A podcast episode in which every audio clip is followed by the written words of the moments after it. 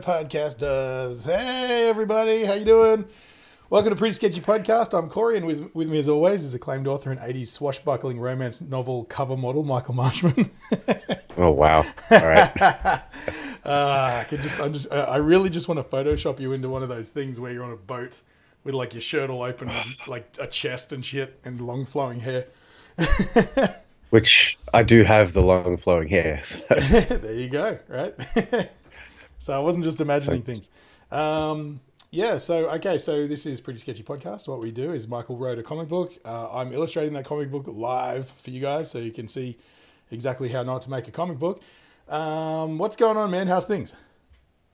Uh, pretty good. Um, nothing, nothing too exciting. Well rested. It, I think it's uh, it's, it's um, yeah. Anything eventful will be happening either later today or you know further in the week, I guess. What's that? Because you know Spider Man came out today. Oh, I did not know that. I knew it was coming soon. I didn't know it was today. I suppose it's a Thursday. It makes perfect sense. Wow. Okay. So, yeah. Uh, well, neither of us have seen it, so I guess you'll hear about that one next time. Um, Yeah. yeah, but uh, I, I might as well segue into this right now, actually, because I was just doing a bit of a frantic topic search before we started, um, and I came across an article where Kevin Feige was saying that the Spider-Man, um, current Spider-Man, is going to be in a five-movie arc, um, which sounds like a lot, but it's really not because it includes well, Civil War has already happened, um, Homecoming, then you've got Infinity War, um, the next Avengers film, two. Homecoming two, and it's it's like I feel like because he's going to be so featured in all of the following movies, it's kind of like they're setting him up to be the next Iron Man that they can just throw into anything and people will go see it. you know, because because there's all this talk of you know, uh, um, what's Downey. his name? Downey sort of. So, I read something this morning about him being like, oh, you know, how how long will he stay with the universe? And he was like, well, as long as the stories seem interesting and compelling and, and all that. And I'm like, yeah, as long as they keep backing huge dump trucks of cash up to your house is what the answer to that question is. Yeah. yeah. Um, but you know, there's every chance that at some point Downey will be like, you know what, there's nothing, um, no amount of money is worth it to just keep doing the same thing. yeah. Although I don't know why. I mean, it's like, it's easy for us to say, but like, how hard can it be to just be Tony Stark? You know? I don't know. Yeah. Maybe because it just comes so naturally to him. Well, it seems like it. Yeah, yeah, He sure. just he just does it so well. yeah, I don't know. I, I, Yeah. I Who, just who knows? Who knows what he goes through?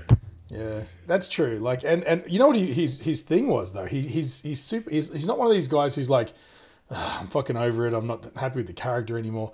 His argument was, I don't want to do the movie that sucks because it'll Yeah. just do away with all the good work we've done for the last whatever however Iron Man outings there's been. Fucking you know? fifty years. Yeah, it's like uh, we've been we've been doing so good like for this long. He kind of wants to leave before the inevitable downfall, you know.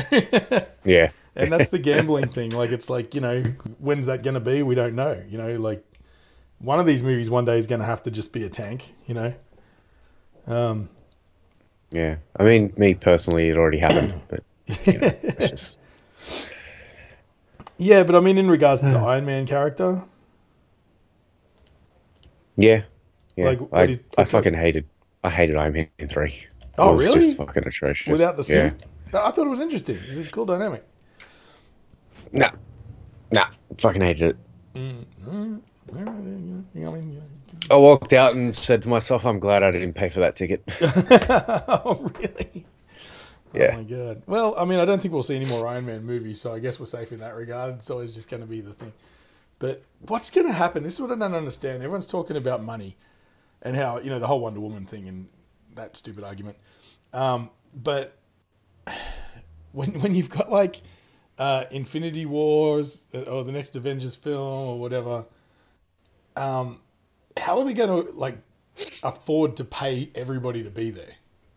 People are ju- they they're just going to have to take pay cuts. There's no way because like everybody's slowly ramping up their numbers with each successful film that goes by, and then there's going to be one where there's like literally. I mean, Civil War must have cost a fortune, you know. But you still, when you think about it, the core group of characters were there, but the other ones were sort of, you know, like guys like Black Panther and stuff like that. They're probably not commanding the thirty million dollar salaries, you know. Yeah. Um, yeah. But then after he does easy, uh, like the Black Panther movie, then that's going to bump up, and then you got you know, it's just going to keep on growing exponentially with each film until eventually they're just going to cost themselves out of actually making any more. You know?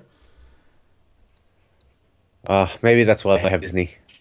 They seem to have like infinite funds. yeah, they they just go into their World War II vault and pull out some more bonds. yeah. Say hi to Walt's frozen head while they're Yeah. uh, if only that was a plot for a comic book. Um, oh wait, hang on. I should write down Forge because we should talk about that too. Yeah. So, um, oh, big news, man, coming out of like in the comic book world. Donald Logue, star of he plays Bullock in uh, Gotham, uh, among many other things. Hang on a sec. Max podcast. Um, oh, I don't think he's that well trained, he doesn't. He's not a fan of the of the genre. Every- everyone's a good game. Everyone's a critic. Um, yeah, like uh, serious news. Donald Logue's gone on social media, as is his ex-wife, um, asking for help in locating their 16-year-old daughter, uh, Jade. Jade Jade Logue. Um, and it's pretty pretty sad and pretty sort of telling of the times when you know stars are just you know going on social media asking for help you know? It's not Yeah. something you see every day. That's why it sort of stood out to me. I'm like man here's this is, here's a guy pleading for any information and stuff. Like you're used to this sort of thing happening with people you don't know and people Yeah. you probably don't have much interest in you know? Like it's usually a human interest story obviously if a kid's missing or whatever but you sort of go oh, okay it's someone i don't know. No one i know knows them. You know but when it's somebody who's kind of in the public eye it just you know you start having all of these weird thoughts. Like you you know what i found was really disturbing in the way that i was looking at the video? I was i was watching more so with his wife's one. I don't i don't think i've seen donald speaking. I've just seen articles about it but his wife was on social media. And the first thing and this is a really sad thing but it's it's just naturally what happened in my mind. I was critiquing her performance based on whether or not i was buying the story you know what I mean? Because Okay. every, every time a kid goes missing, there's always like people. uh, You know, there's there's a lot of times where it's like it was a family member or it was someone we know, or it's a cover up or something Yeah. weird like that. And of, of course, I, I reckon this chick's just run away. I don't think there's anything too nefarious going on. But at the same time, like you just you're just watching them for any of those idiosyncratic movements of you know or ticks or things that you're just go, I'm not buying it. You know, and I mean she was you know, um, being as earnest as as you can imagine, you know, but it's still like that's that's if that's what your mind goes to, you know, even though like consciously you're you're thinking about it and you're going, wow, this is really sad. I feel really sorry for her, you know, blah blah blah. There's a part of you that's always questioning it, you know. It, ever since things things like JonBenét Ramsey and things like that, where you know everybody seems to formulate an opinion on whether or not they trust the family and you know they're not oh they don't seem as as heartbroken as they should be or this or that. And it's like I- mean, going all the way back to Lindy Chamberlain, you know, everybody, the, the court of public opinion would judge every sentence that she uttered and every every movement of her face or every tick or every everything, and formulate an opinion on whether or not they believe them, you know, and it's pretty sad. Um, but also, we live in a world Yeah, where, it's it's where a things very happen, you know, it's a like- very cynical way to look at it. Like It- I've, don't think I've ever really seen it that way. Like No, well, I mean, you know, a I'm family s- member goes missing, and I don't know. I've, I've just sort of like, yeah, that fucking sucks. yeah, yeah. I haven't sat there going, hmm, do I believe you? Yeah, I mean, I think what's happened is there's been too many notable um, situations where things have gone. Uh, you know, like kids go missing and then the parents come out and it's been bullshit. You know, do you remember that time there was a story ages ago of, um, I think it was a little boy went missing. I think if I'm remembering this correctly, and uh, the the family were all over the news and they were doing everything. And, oh my god, you know, or it was a couple of two of their kids or something went missing, and we, we need help. You you help finding them and and all this. And it turned out they were in the attic the whole time, and it was just Yeah, I think the, the, the dad put him there yeah or something. and it was just a, a way of getting attention, you know, like media attention or something. But yeah, that's because like I think he reason. wanted a, like a reality show or something. Yeah, it was something stupid like that. Yeah. And I just remember, like, now that sort of informs all of my judgments on matters like this. It's like, do I trust them? Do I believe the story? Um, I mean, of course, fundamentally I do, but it's just weird that I just felt I caught myself sort of scrutinizing this video more than I should have, you know, and actually it worried me a little bit, you know. but uh, everybody, everybody sort of, you know, I mean, I, I, feel like it's probably something everyone does. Maybe people just don't catch themselves doing it so much, you know. Yeah. Um, yeah, but phew, yeah, tough times, man.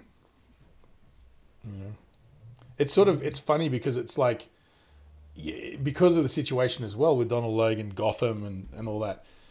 You start like creatively piecing together things as well. Like I was looking at it, go, well, you know, it's like this is happening to Bullock, you know, and and the, and the crazy thing is, I started noticing things like um, at the bottom of the page it says, for any information, please contact the New York City Police Department.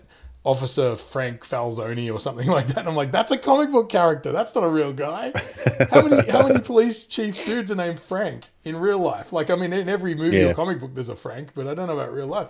Maybe there is, but like that's the weird thing. I start start thinking like, wow, man, this isn't real, you know. Uh, but um, best of best wishes, obviously, to the family, and I hope everything turns out all right. But yeah, I, th- I, I learned something about myself. sadly, yeah. Um. Oh well. Yeah. Oh well. um. What was I going to say? Oh yeah. Um. So, meanwhile, because we were kind of running a bit late this morning, and I was doing my prep work, and I usually what I do is, um, as Michael knows, I go through, um, you know, just I, I just do random Google searches for like this week in pop culture news or this week in comic book news or whatever, and I happened to be on uh, CBR.com comic book website, um, which is I think where I read the article about Donald Logue actually, but also they had another article sort of below that, which was um, it was something like fifteen toys that you'd totally forgotten about, and, and I'm like, trust me, dude, I remember. Driving. Yeah. I remember my childhood. It was so weird, man. There was like maybe out of I was like maybe maybe ten different brands of toys or whatever, um, whatever it was. But I, I went through and there was three I just completely didn't recognize, but all of the rest of them, I was looking at him and it took me a second. Like it wasn't even immediate recognition. I was going, eh, fucking, this is, and then I'm like, wait a minute, I do remember this. You know, there was there was always something key about them that sort of made them stood out. And some examples. Well, one, how could you forget this? This was a huge one when I was probably in about year four. Um, I can't believe the fucking name. Ring Raiders. Do you remember Ring Raiders? No. Not at all. You would remember that name, right? Ring Raiders were they were these little spaceship sort of fighter jet things, uh, about the size of, I guess they're probably about the size of your pinky. You know, like they were little micro machine sized sh- ships, planes, jets, fighters, whatever. Um, and imagine them on a little clear stick, like a toothpick, on the end of that, so you can move them around, sort of on an axis. You know? And then the other end of that stick was attached to a ring that you'd put on your your hand, and so you could put like a few of them on on your fingers, and you could fly them around and have these little dogfights in front of you. You know, like with these little fighter jets on the end of sticks. That's sounds so stupid by today's standards, but back then, man, any kid that saw the TV commercial for Ring Raiders was like, "Fuck, I need this," you know. And I mean, this is around the time of, um, you know, kids were interested in fighter jets and things like that, and you know, even to the point where if you think about like Macross and Robotech and stuff, which was around the same time, we were all pumping that sort of stuff. Um, Yeah. the spaceships were modeled on like F-14s or whatever, you know, like uh, or F-18s or whatever fucking jets they were. Um, and they transformed into robots, but they were like based on real world fighters, you know, because that's the technology. That was the space age technology at the time. So you'd get these little stupid things that did nothing. They literally just sat on the end of your knuckles, and you'd be like, yeah, I'll fly around and shit. Um, Ring Raiders, man. Oh my god. Lest we forget, right? um, what else was there? I think I think they were a bit before my time. Yeah, yeah. Most of these will be, to be Yeah. honest, because these I'm talking like way back in the ha- hazy days of my misspent youth. Um, another one was uh, uh, uh, see most of these were based on probably very short-lived cartoons and stuff as well. But there was one called Visionaries, and Visionaries were these stupid little robot men, you know, like action figure characters that had these big chests and they had a big flat panel on the front of the chest and they'd put a, a hologram on the front. You know, like the old school gold colored holograms. Like Yeah. 3D holograms, and they'd have it on there, and each each one had a sticker of a hologram that made it look like you could see inside their chest, and you could see something inside their chest. Um, and they were re- each one was representative of that character's power. So you know whatever it might be, they had like a little icon inside their chest that looked like you were looking through a glass window into their chest cavity, and you could see it in there moving like in 3D. And Yeah. I mean, that was enough. This was pre-internet, man. That was enough to blow kids' minds. you know, Um, this is before like eight-year-olds were exposed to like RedTube. You know, There was we we had we had nothing better to do with our time. Um, so there was that one. Um, they were pretty cool. I seem to remember there was probably you know, if there wasn't a cartoon, there was like very visceral TV commercials for him, I suppose. Um, there was also another one very similar in style called Centurions, which were these like action figures that were just dudes in like Iron Man style suits, but way more clunky because you know people couldn't design for shit back then. But these clunky sort of suits, and they had all of these connectable sort of places on them where you could clip on weapons. Um, so you know, like, like on their lower leg, there might be a little slot where you could clip on like a rocket, or you know, so, you know, to the side of them, and you can click things onto their arms and their shoulders and their front and back, and you know, they end up with these huge rockets and like m- like massive guns and shit clipped onto their backs. But it just ended up looking ridiculous because it wasn't streamlined or anything like that. It was just this action figure. It's like you got an action figure and just super glued a whole bunch of unrelated weapons to them. You know, so there was these dudes with like just really dumbly designed like um, guns and you know explosives and all sorts of stuff just tacked onto the outside of their suits. You know, but um, that one I, I remember them, but I, I remember thinking they weren't all that fucking great. um, The, Oh, the yeah. names sound familiar, so I just looked it up, and they kind of look familiar. I feel like I've seen them before. look look up Visionaries, '80s toys, and you'll see what they look like. Alrighty. um, because you may remember them as well. Like I wouldn't be surprised if these weren't around when you were a kid, but you might have seen one in some other kid's toy box as a hand me down or some shit like Yeah, that. or like a like a mom and pop toy store or something. Yeah, yeah, just something dodgy. Yeah, nah, nah, not No. at all. Okay, so those those chest panels were holograms, and it was kind of neat for nerdy kids. Um, there was also one called Exo Squad, which again I looked at these and I'm not 100 percent sure I remember them, or if I'm just pretending to remember them. Um, you know, like you, you sort of uh, you get that. Um, you know, you see the picture once and then you glance at it again. You're like, wait, now it's familiar. Yeah, you know, um, it's called Exo Squad, and it was hundred percent a complete rip-off of Ellen Ripley's exo suit. Um, but it was a bunch of heroes who wore those, you know, uh, loaders, um, Yeah. and with guns and shit attached to them. You know, so that was cool. Like the cool thing about that is, I was like, "Fuck yeah, man! This is like, um, you know, like because they never made official aliens toys and stuff back then. You know, like they're obviously available now as collectibles and shit. But back then, if you wanted a loader, you, you're shit out of luck unless you had a fucking Exo Squad character, you know. um, God. I actually remember having an alien figure oh, really? toy. Yeah, it was a xenomorph, but it had wings. Oh, yeah, yeah. cool. yeah. So it was like the ones from the video games. I think so. Yeah, obviously not canon. Yeah. Um, what else? Oh yeah. Okay. So more on the holograms. See, I think it was Hasbro or something. They saw what was going on with Visionaries with the holograms, and they went, "Fuck, we can do that." So they came up with these ones called Supernaturals. These ones I absolutely remember because I just remember the form factor of the little one, little characters being just really odd. But essentially, you had these big sort of, I guess, cloak-looking druid dudes uh, and under the hood, instead of having a face on the action figure, it just had a flat panel with a holographic face, which was actually pretty innovative at the time. Um, and they had other holographic panels and stuff on them as well, I remember.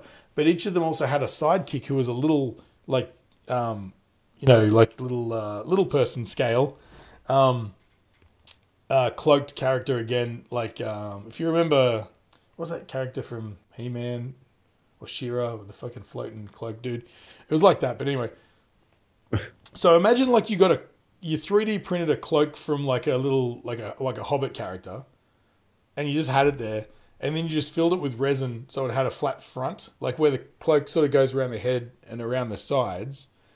It's Yeah. just flat on the front, and again there was a hologram there, so the character itself wasn't like it was literally just a cloak with a holographic front where you could see the character, um, which I thought was really clunky, um, and still kind of do. But uh, again, it was one of those things where you know I, I remember him pretty clearly, so I must have known somebody who had them.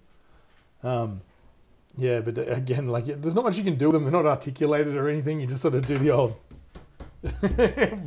this guy's walking over here. This guy's walking over there. oh, look, magic powers. Ah, you know, like it's just dumb shit like that. Um, now the toys play for you. Um, oh, Yeah. and, and and and the last one, which jumped out as as a pretty distinct memory, and I, I don't know again if this was from a cartoon or or what, but I was just looking at the picture and I recognized it immediately. But what I didn't remember was just how fucking ridiculous this one was. it was called Crash Dummies. And so you'd get the Oh, I know Crash Dummies. right? Action figures that are crash dummies, right? And so you could get a car and you put them all in the little convertible, and the convertible had crumple panels. So you could slam it into something and the car would get destroyed, and obviously the characters would fall out and their arms and legs would come off and shit. But what I didn't remember is that it was like a nuclear family. So you had the mum, the dad, the fucking small child in the back, and the dog. so for all of these, so for all of these poor orphan children that had fucking kid, parents who died in car crashes, this is the toy for you. it's just fucking awful. Like you know, you'd slam this car into like like something hard, and the fucking car would just become destroyed, and your mum and dad would fly out, and the kid would be strapped into a baby seat. The fucking dog it's like limping around and shit. Like, who comes up with this shit? You couldn't do it today, man. It's an '80s thing for sure, you know. But Nah. Fucking hell, look them up, dude. Look up Crash Dummies toys, and you'll see just how fucking retarded it is. Uh, I, I quite I remember them quite well. Oh, god damn. I think there was actually a cartoon like when I was a kid. Oh yeah, right on. Yeah, yeah, yeah, yeah. Because I wasn't hundred I'm percent gonna sure. I'm gonna confirm that. I feel like I'd seen them, but I, I couldn't remember it well enough. You know, like it could that one very well could have been after my time, to be honest. Uh, it was a comic. Right. Okay. Really? they made a comic. Yeah. I mean, it was that it was that whole kind of um thing like you had with uh you know garbage pail kids and stuff. It was kind of I guess it was kind of like bad taste humor that was pretty popular back then. You know, like Yeah. there was always something. Oh, here we go. The Incredible Crash Dummies is an animated television special produced in 1993. I knew that was a fucking cartoon. God damn. God damn. Yeah, but e- either way, like it was like you know, parents back then just must not have given a fuck. Yeah, for sure. Definitely.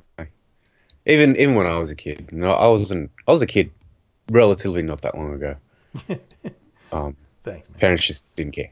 Yeah, Like they, just be. I think I was part of that that last generation where it was like, come home when the street lights come on, Yeah, and even that's then you it. didn't. Yeah, yeah. Not a second fucking later, but don't you dare stay in the house all day. it's like, Yeah. well, do you want me here or not? Like when, Yeah. oh Yeah. god.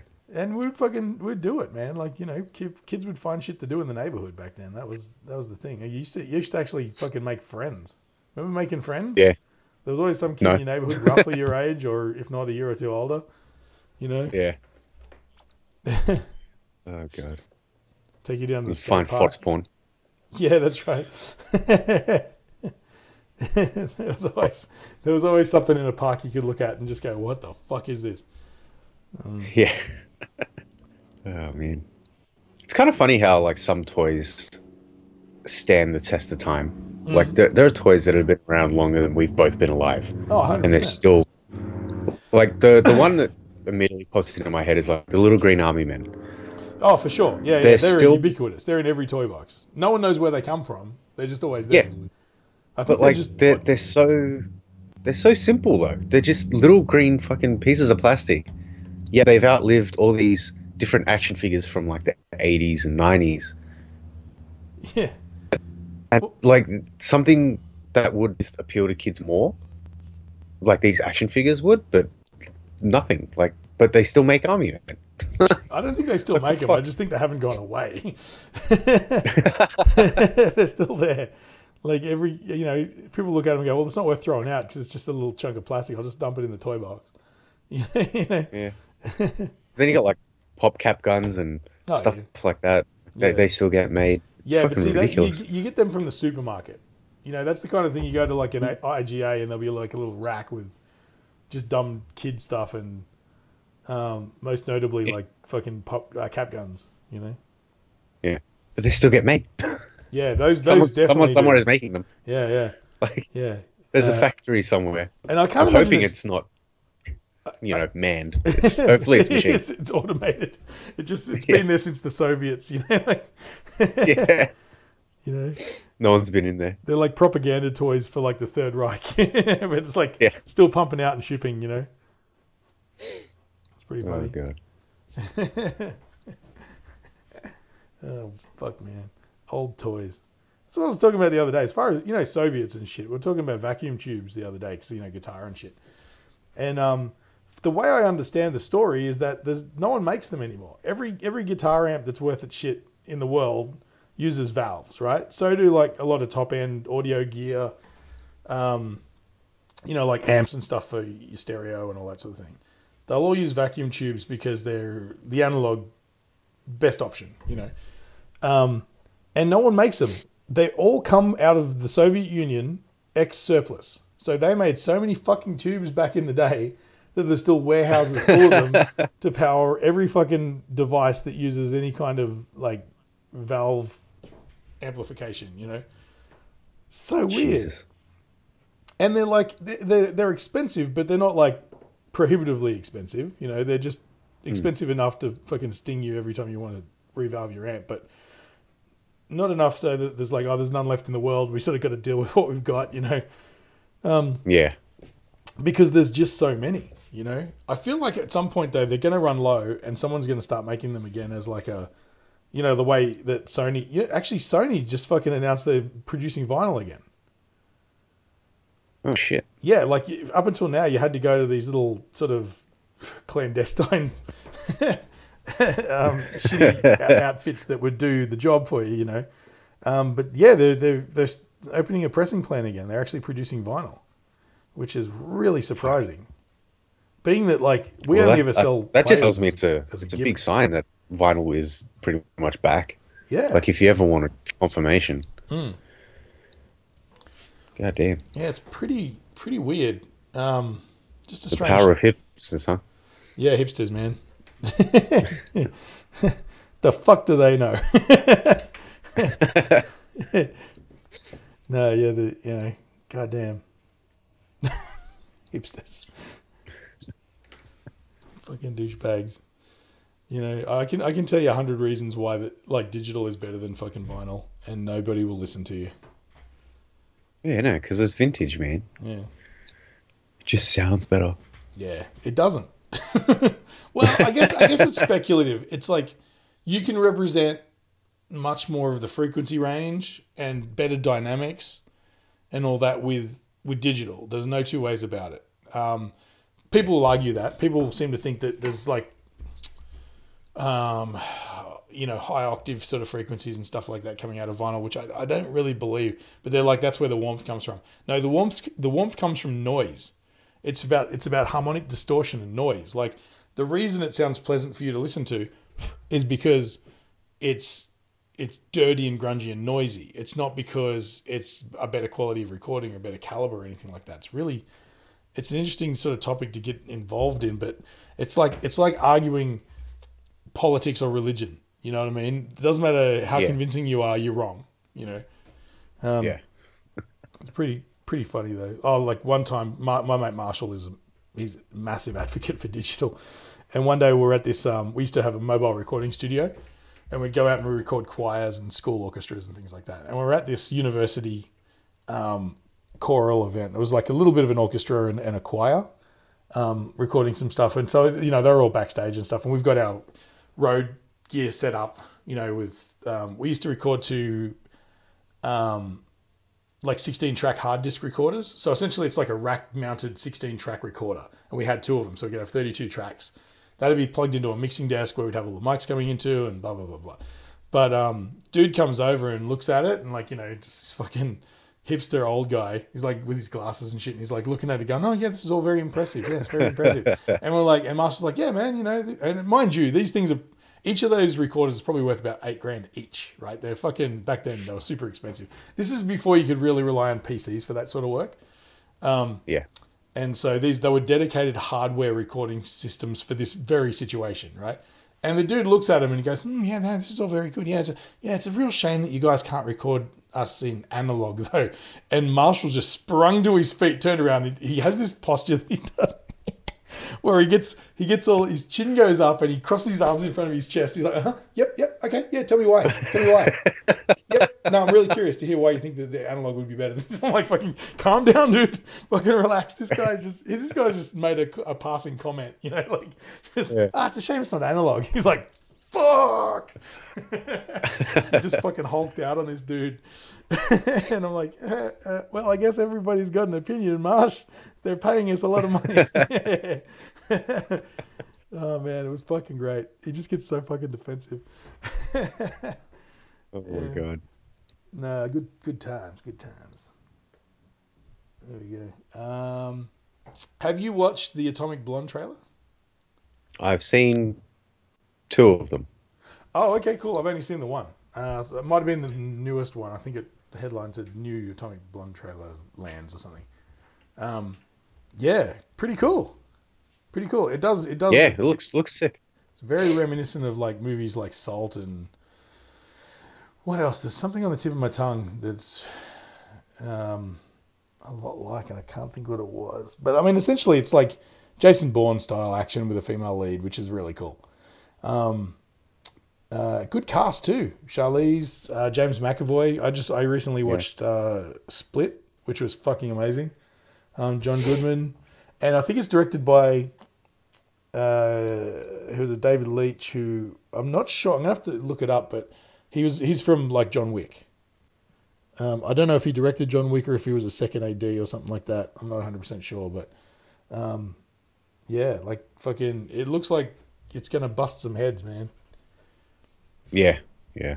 I have a feeling it's going to be one of those movies that won't do well box office wise, Yeah, I'm, I'm a bit scared of that uh, un- well. un- unless un- unless word of mouth sort of yeah. picks it up. I mean, the trailer shows a fair bit of stuff, that, like you know, things you don't see very often. I wouldn't say it's things you've never seen before, but it definitely it looks full belt, man. Like it's it doesn't look like they're holding back on the tempo. At least, you know, it's like Yeah, pretty Yeah. brutal. I just yeah, I just I feel like their marketing budget isn't a, a lot. It's like the, the the only place I've seen the trailers are the internet, which uh, Yeah. fair enough. That's where you, you get your widest audience. But you know, Yeah. I don't think I've seen a trailer in the cinemas, hmm and I've I've seen like nothing, you know, like poster wise or anything. When's it out though? Uh, August, I think. Yeah. Pretty Yeah, sure. they should be hitting it pretty hard now. Maybe they'll do some TV campaigns when it launches. Who Yeah. knows? But um, And yeah, I mean, to be fair, I don't watch TV, so I don't know. Do they still show movie trailers on TV or what? not trailers, but you know, commercials and stuff like that. Like TV spots and shit, yeah. Well, I mean, the trailer they, they were doing that thing where they oh sorry hit the mic. They were doing that thing where um, you know, they're like they're blowing up all the quotes on the screen in between all the action, and you know, Ah, like, yeah, yeah. where it's like yeah. um, all other box office movies of the summer need to beware and all this sort of shit. So it'd be interesting. Yeah. I feel like it's probably a better movie than even the trailers letting on, because they can only show so much. But uh, Hmm. again, at the same time, it could just be shit. Although I feel like I feel like with the cast and stuff, they they've attracted a pretty good cast. So we'll Yeah. see. We'll see. So I'll hope. I can't think of a bad movie John Goodman's been in. Yeah, not Recently. recently. Yeah, yeah. Hey, what'd you think of um, Cloverfield Lane? I loved it. I watched it it not was great. too long ago, actually. Um, yeah, it was good. Some people take exception to the ending. Um, I, I probably would have liked. I do. Yeah. I'm not, I'm not a fan of it, but it didn't detract from the whole movie. Yeah. Okay. So, what, what? Okay. What? What do you find that you weren't stoked with? Uh, Uh, like Just you, the- you wanted them to not tell you if it was a real alien threat or not. Leave it up to the viewer. you could do that, Hmm. and you could have done it so much better. But just the tone shift, because Hmm. it's such a it's such a slow burn. The whole movie, Yeah. it's just intense, and it's all this build up, and then the second she gets outside, spoiler Hmm. alert, the second she gets outside, it's a fucking action movie. Yeah. I get like- that. Yeah. It's yeah. it's very jarring. You're just like, uh, am I watching the same movie? What the fuck's going on? Who invited these guys? Yeah, Yeah, exactly. no, I feel you on that one. Yeah, I, I, I don't know. I, I, I would have liked it, her to have made it outside, waved down a car, and that'd be the end of it. And there could very well be an alien invasion going on outside these walls, but we, we don't know because we're too far away from it. You know, um, I feel like that would be more beneficial to Goodman's character to do it that way. Um, yeah, you know, because you, you don't really know. I mean, you know he's a little off kilter, but you never really know if he's legit. You know, that Mm. that would be the cool movie for me. Um, and everyone can speculate on it for the next decade. yeah. They're always sort of the coolest movies to me. But um, yeah, I don't know. I don't know. Hey, have you seen that new Neil Blomkamp short film? I haven't watched it, but I've seen. No. I skimmed through it to just look at the visuals. Um, I didn't realize he was still doing things. No, what, dude, he did like a, a full um, short film kind of. Let, let me know if you if you're kind of interested in this universe kind of tester sort of thing, um, which he does pretty commonly apparently. I think he did that with uh, Chappie. That's why Chappie got made. Yeah. Um, but this one's really interesting. It's about a. Um, I'm probably paraphrasing this all incorrectly, but it's about a.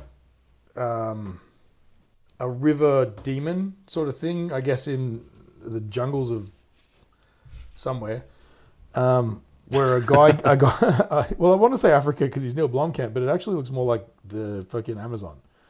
Um, and the the demon possesses some guy, and uh, and basically goes on a rampage, you know. But the demon itself looks fucking insane, dude. Like really, like straight out of hell but with enough sort of, of an ethnicity to it for it to be like a, you know, like something the shaman warned, warned you about, you know.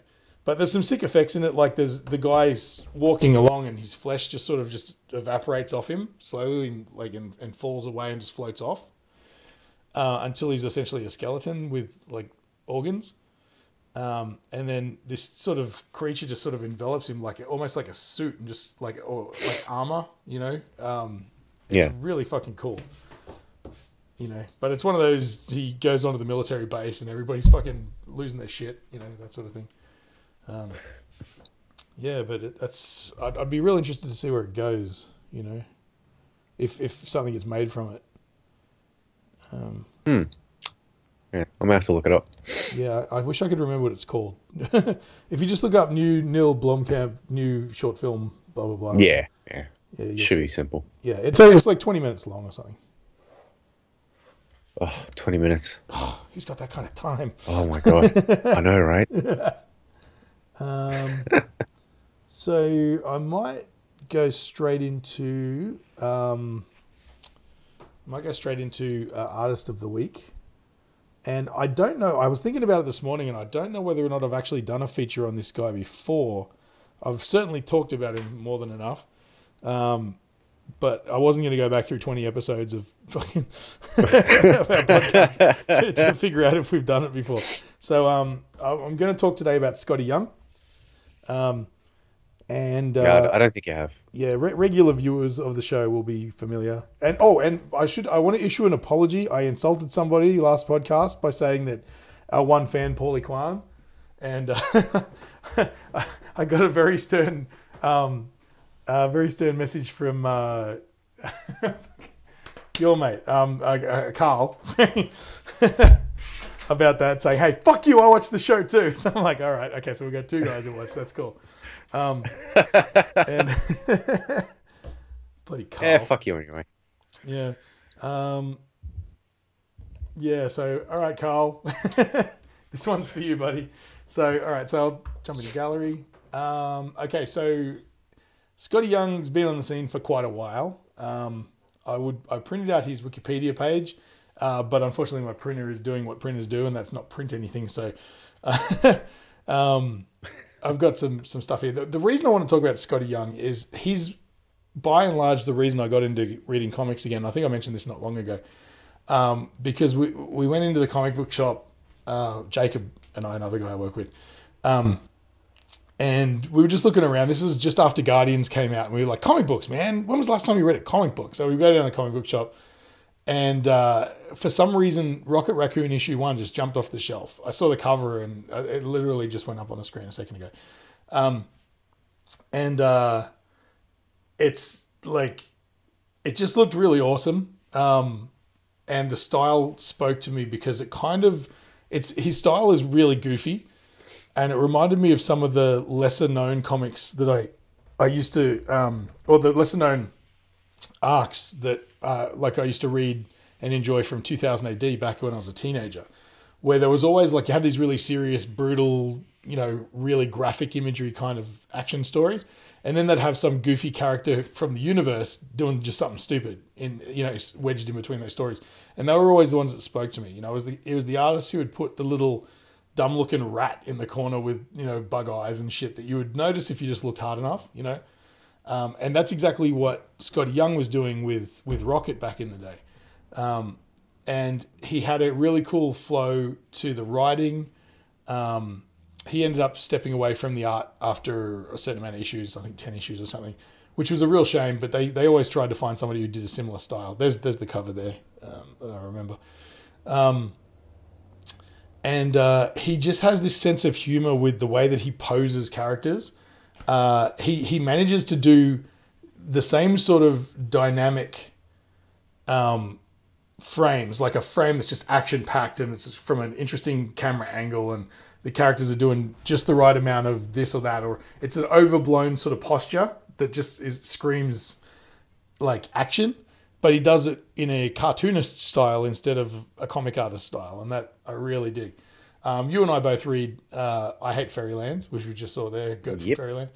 Um, and uh, in fact, I just read the most recent one. Uh, where's my Oh, the Larry yeah? oh my This is, god. this is good, sidekick Larry. See, I, again, this this was a great issue, but it disappointed me because it changes artists halfway through um, in a flashback sequence, which is actually really clever, and the art style is pretty cool as well. In fact, it's really familiar. The artist is um, variant guest artist Dean Rankine, who I know the name and I know I've seen his art before, but I have no idea where from. It's very. It looks like the guy who created. Um, uh, it probably even is actually. Um, who's that Wallaby cartoon? Huh? You know the cartoon about the Wallaby with his little buddy uh, Spunky. Um, You're losing me. oh fuck! People are screaming at me right now, or at least they would be if people watch this. Uh, uh, you know, uh, cow and chicken. Um, was it no? It wasn't even. No, he had a cow friend. Um, oh my god! Oh, Rocko. Rocko's Modern Life. Maybe it's that guy. Um, or he kind of looks like Mighty Muskie. I don't know. Hang on. Can you, can you look it up? It's Dean Rankine. R A N K I N E. All right. I'm really a unprepared for this because it just jumped out at me just now. But um, but yeah, so you, Skottie's You keep talking. yeah, Skottie's art style.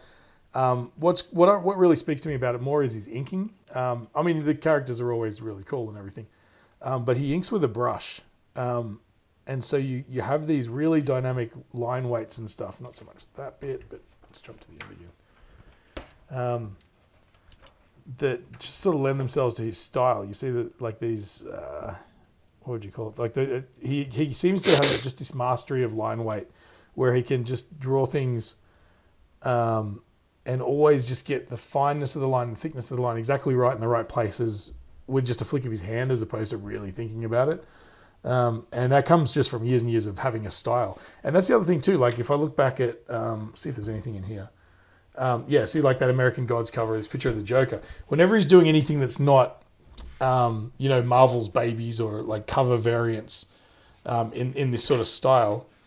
um, his his art style, um, it's still recognizable. You know, he's it's a completely different art style. Like he did a, a number of other books and stuff before he started getting famous for doing this sort of thing. Um, and but the, the style was always there. Even when he was drawing proper superheroes and proper poses, he was they were always kind of lanky and goofy and interesting. You know. Um, yeah, but anyway, that's that's that's my rant on Skottie Young. Um, I will literally, if if he if he did a comic book of the fucking phone book, I'd buy it. You know, uh, it just speaks to me. Any luck with Dean Rankine? I, I assume it's this one. Um, Dean Rankine is a popular and well-known Australian comics artist, Yes. writer, and illustrator. Rankine's comics work has appeared in many children's magazines: Kids Zone, Explore, Venue, Mania, Crash, uh, and Wacky but True. Blah blah blah So, blah blah blah. That's really weird. No, his characters include Gross Girl and Booger Boy in Mania. Teenage In Mutant Ninja with- Turkeys.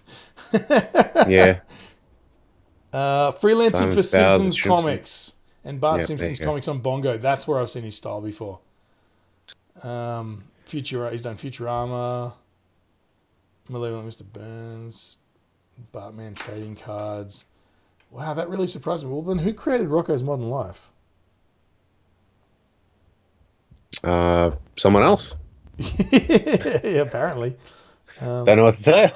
Rocko's, but yeah, if you look at the style, I guess it is. Yeah, it is pretty different actually. I'm just remem- remembering it wrong. Yeah. Um, But I think I think a lot of those uh, old Nicktoons have that similar mm, yeah, style. yeah, they were they were all trying to be Ren and Stimpy. Yeah. Joe Murray created. Yeah, you're right. I remember that. I remember that now. Yeah. Well, there you go. You learn something new every day. It was these sort of. I don't know if you can see that. Um, it's like that style where they get the goofy eyes and stuff. It just reminded me of this dude.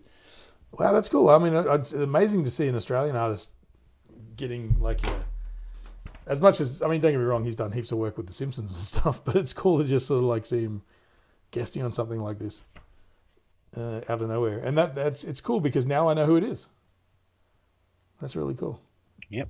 Yeah, awesome. So, you about ready for comic of the week? Oh, maybe. All right, let me hit the button so we make it official. Comic of the week. comic of the week. There we go. All right, what do you, what do you got for us, man? Um, I can't remember if I get confused with what I've picked for. Um, You're doing too Real many issues. podcasts, man. yeah, yeah, that's true. Um, fuck. I I want to pick All Star Superman, but I don't know if I've picked it before for this Uh, I don't believe you have. because I've I've been thinking about it recently. I've I've got to go back and read it again, but it's it's the quintessential Superman story. Okay. It's- Um, it's written by Grant Morrison. Um, don't ask me who does the art because I don't know. That's your fucking department. Ah, it's probably Jim Um, Lee. but something. yeah, it's no, it's it's not Jim. Like, definitely not Jim. Um, yeah. but yeah, he, it's it, to me it is the the quintessential Superman story. It basically he's well into his career and his life at this point, but he gets diagnosed with a, a form of cancer and it's killing him.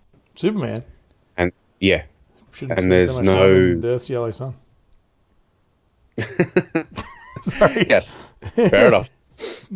But um, yeah, and it, it basically follows different sort of stories leading up to his final moments, and there's like a lot of confrontations. Not, not really confrontations, but there's just moments with a lot of the major characters, like the major Superman characters over the years. Like he has moments with Lex, he has moments with Lois, he has. There's like a part I think it's near the end where he has a conversation with his father, Jor-El, like his Kryptonian His father. father, yeah. Um, yeah, and I think I can't remember if Pa Kent's dead in this one. I'm pretty sure Ma Kent's still alive. I think he, he has a moment with Ma Kent, and there's just like various other things that happen that show off different. I don't want to say show off, but they sort of touch on the different sides of him Like you know, like the the strong side, the Is, caring is side. Is there an the- underlying storyline, like a, a villain or anything, or just him? He's battling with existence. Um, since I'm not sure how it was released originally, but I, I imagine it'd be one issue at a time. But there were different arcs, Okay. so kind of like um, uh, are you are you reading All Star Batman right now? No. Okay, never mind.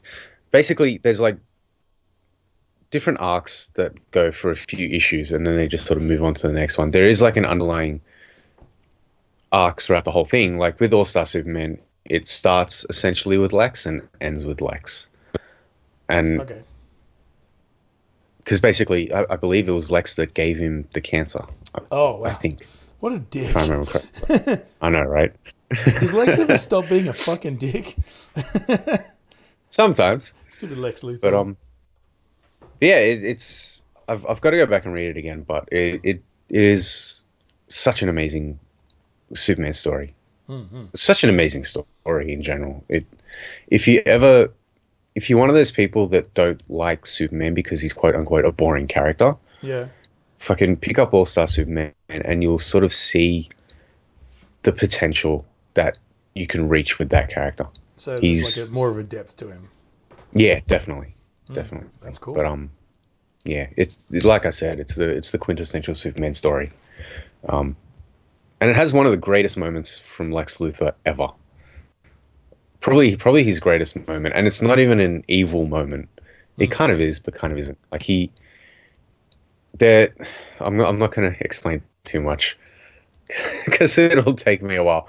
But long story short, there's a moment where Lex gains Superman's powers and he's like, you know, oh, this is fucking amazing. Like, you know, I'm gonna fix the world, blah blah blah. But then he he sort of becomes crippled, not physically, but just emotionally, because he starts seeing all the different spectrums that Clark can see, like you know, Oh, the okay. X-ray vision, the heat vision, all that sort of stuff, and he slowly just sort of stops and he's like this is how he sees the world like he sees that everything is connected and you know we're all just sort of like one thing living here. And he he just sort of stops and he's like i he like i said he just he sees the way clark sees things and he's like this is why he is the way he is. Mm-hmm. And as he realizes this the powers go away and he's just like he he wants them back so desperately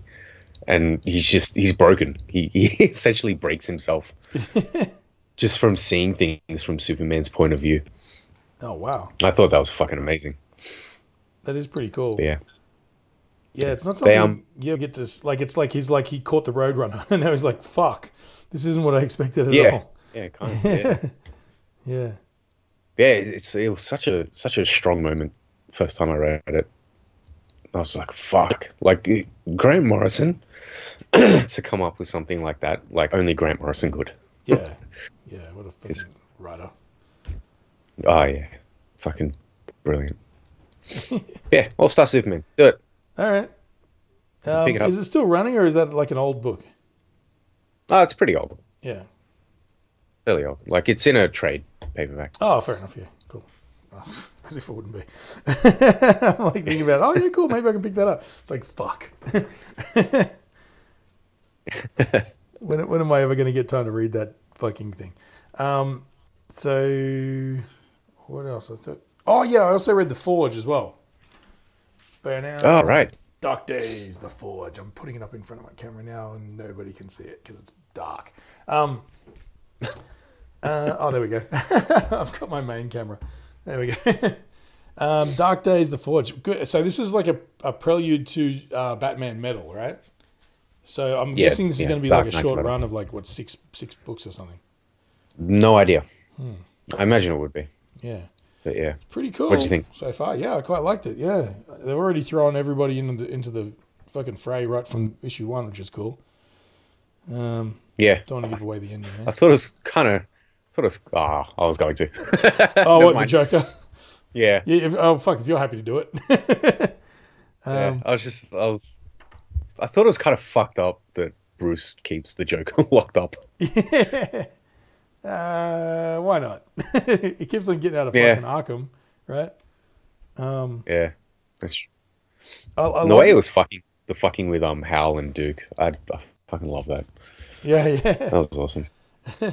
I love the way that it's this. Un, they're writing it as if this underlying story has always been there in the background, just no one knew about it. You know, I feel Yeah. like it's, it seems like really late in the fucking game to be throwing out things like that, which is just a sign of really creative writing. You know, um, Yeah, yeah. And I mean, it's Snyder, and he's he's basically going back to his Batman run because, like, you can tell during his Batman run, there's something under the surface Mm. that not even like you feel like Batman is keeping secrets from the reader. yeah, Like he's not telling you something. he's keeping secrets from fucking everybody in this. Yeah, everybody's like, hey, what the fuck? I didn't know about yeah, this. I didn't know about pretty that. much. Remember that secret room that I told you never to go into, Bat- uh, Superman? yeah. Yeah, still don't go in Did there. you go in there? Nah. no. Cool. Um, what I love most though is you would never know that there was a fucking Wonder Woman movie out. Because okay, I'm like right here. I got a double page spread of, um, I guess, you know, 12 inch statues. Then you flip Yeah. over a couple of pages, and then you got um, Wonder Woman training, 12 inch movie statue. And then the next page over is Wonder Woman in theaters. Get ready for this summer's highly anticipated movie with these acclaimed graphic novels. Um, and then like the very back page as well is like Wonder Woman, the soundtrack by Rupert Fuck it all. Greenwood. They're they're fucking hitting it on all angles, man. I'd be surprised if there's not something on the front. Nah, something else. Munchkin Pathfinder is the they got the front cover. You know? but yeah, no, interesting, interesting um, starting point. Anyway, I'm kind of keen to see where that goes. I might I might have to put that on my pull list. Um, which is something I haven't Yeah. added haven't added to my pull list for a long time. It's just fun, kind of funny. Tom just added it to mine Oh, when I went in. Mm, yeah, I- without me doing anything, I walked in and it was like sitting there in my pile. I was like, "Oh, you knew?" He's like, "Yeah." I was like, "All right, cool." Good dude. nah, yeah, man. Support your local comic book shop, man. Fuck. These guys, they know you. They know what you like. I mean, that's the thing. Like, I've got, you know, I put Rocket on my pull list. live. Yeah, I put Rocket on my pull list, and I've never taken it off. Um, and it's you know they, they just always put aside anything. Like to be fair, a lot of the stuff I've picked up, I probably didn't want it, um, but I've got it now, so it's all right. But it's I guess it keeps you motivated to keep collecting. Like this is the new Rocket here. Um, and I don't know the artist, I don't know the writers, I don't know anything about it. Um, but I'm still reading this because they just keep on every time they start a new run of Rocket or Groot, they just automatically put it in my pull list. I'm like, all right, I'll fucking I'll buy it, you know. but this this one seems a bit unusual to me. The the the um, Guardians of the Galaxy grounded ones I actually quite, liked. They were really cool. Um, uh, we've spoken about it before. Rocket with um, Star Lord. yeah, Rocket and Star Lord had their own runs um, where they were stuck on Earth because the ship was fucked or whatever. Um, sorry, making a bunch of noise there. Um, yeah, but cool. All right, this page is actually looking pretty fucking good, man. I'm getting excited about it. It's it's I'll it's a take, complicated I'll take one. your word for it. Well, okay, let me let me read what you left me as far as like the outlook goes. Let me for everyone playing at home. This is what this is what I get from Michael. He writes the script and then he does these page layouts, and it's like three panels of Which is loose guidelines. Yeah, loose loose guidelines. Yeah, just so I know what to put on each page, so that I don't have to worry about pacing or anything like that. Because I just sit there and draw fifteen images of Nissa walking down the street. Um, and all three panels of Nissa searching for food um, in various places throughout the city. So that was hard. So I just had her coming through the window of a skyscraper. That she, she was the last page, the last image was her flying um, between buildings. So this is her stepping through a broken window into a skyscraper. She's looking. There's like a um, a decrepit rundown kitchen, which I've got to do more work distressing. It's not quite fucked up enough just yet. And then the next frame is uh, her crouching down, looking in a cupboard, pulling out a can. Um, then the next frame is her putting the can in the um, into a little knapsack thing, and then. Uh, so yeah, I had I had to change the pacing a little bit to try and get all the pictures to work together, but. Nissa, this, the middle of the page says Nissa standing on a building looking out at the wasteland. A lot of exposition going on here. Uh, and then a close of her looking pissed off annoyed, and then Nissa flying off toward the wasteland. So, what I've left as far as space goes is I've done almost two thirds of the page with just that first bit. Um, and so I squeezed a frame in here on the right of the middle panels of her as she's crouching down packing the bag. The next frame is an over the shoulder shot of her looking out the window again, and I'm, there'll be like skyscraper buildings and shit in the background. Uh, and then her looking pissed off and annoyed, and then just maybe jumping out the window and flying away, sort of thing, which I can do with the, what's left on the page. So, yeah, it's um. So I'm not 100 percent following Michael's like breakdown of, of the imagery because sometimes it's like when it I mean, comes when do you ever? well, when it comes to the bricks and mortar of putting together a, bunch of imagery, um, sometimes it's a little bit more complicated than than a sentence on the page. So um, in this case, I've sort of shuffled everything a little bit and made some choices with sizing and stuff like that to try and put the shots with heaps more detail are bigger, and and shots that just sort of demonstrate, I guess, um, an action are much smaller and less complicated. Um, but yeah, it'll still like everything's obviously all the intention is going to fit on the page. It's just got to be done a little bit differently. So yeah, Yes. but um, Which is which is why they're just guidelines. I don't. yeah, yeah, yeah, yeah. We we have a like pretty Corey's good the. Yeah, he's the I'm not sure how. he's the expert on the on the visual department. well, see, I, I mean, I don't know how it works in in in like real comic land, but I'm assuming. Um, I honestly don't know. I mean, I guess th- they would do thumbnail storyboards. I guess I know that Sean Murphy does like thumbnail page layouts before he starts working on each page, um, and I guess maybe he sends that through to approval with the writer. I don't know whether it's just for him or, or not, but I've seen him do it before. That's all. So, um, yeah, just to get an idea, a representation of what's going on. Um, but yeah, I mean, either way, this this system's sort of working out for us, as, albeit slowly, but we're getting there. Um, yeah. But anyway, I guess that's about it. Um, what are we at? Uh, an hour and two minutes. You got anything else, man? Uh, no, All right. I well, think, I think I'm good. we better get ready for work. God damn it. Fuck. All right, so thanks for checking in. We can only do this with your support. If you like the show, please spread the word and share our show wherever you can. Um, if you listen to the show on your commute, search iTunes uh, for Pretty Sketchy Podcast and subscribe. If you're listening and you want to actually watch what I'm doing, search YouTube for Pretty Sketchy Podcast as well. Thanks a lot, guys. Thanks for checking in, and we'll catch you guys on the next one.